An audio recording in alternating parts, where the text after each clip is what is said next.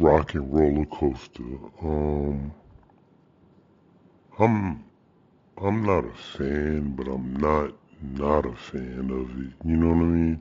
I don't hate it, but it's not one of my first things that I would like to do when I go to uh, Disney Hollywood Studios. Yeah, it's based on what Aerosmith. Aerosmith is a great band. Yeah, I really like Aerosmith. Yeah, they made good music. Or they made good music, make good music, whatever.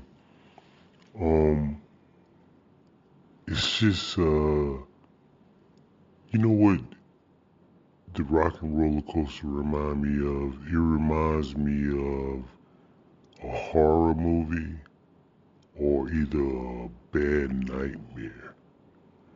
You know what I mean? Cause you see like glimpses and flashes and then uh, you hear a whole bunch of screaming and stuff.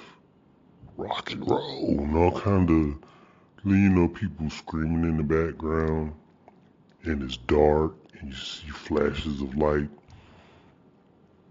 Yeah, I I understand why people are uh, fans of the ride because of what it's based on, and like when you uh, the queue to get into the ride, I mean to get on the ride, with all the like guitars and the memorabilia, memorabilia and stuff, is really cool.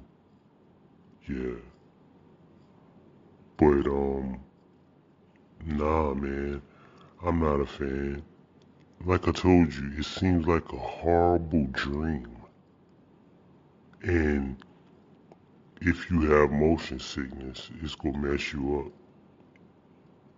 So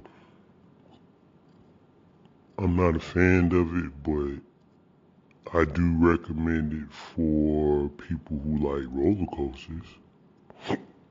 It'll be an experience and I recommend it for people who um like Aerosmith. Yeah, that it, it it'll be for both those people, for people who like roller coasters and for people who like Aerosmith. For people who don't like riding rides in the dark, and for people who have motion sickness and for people who don't like Aerosmith, then it's not for you.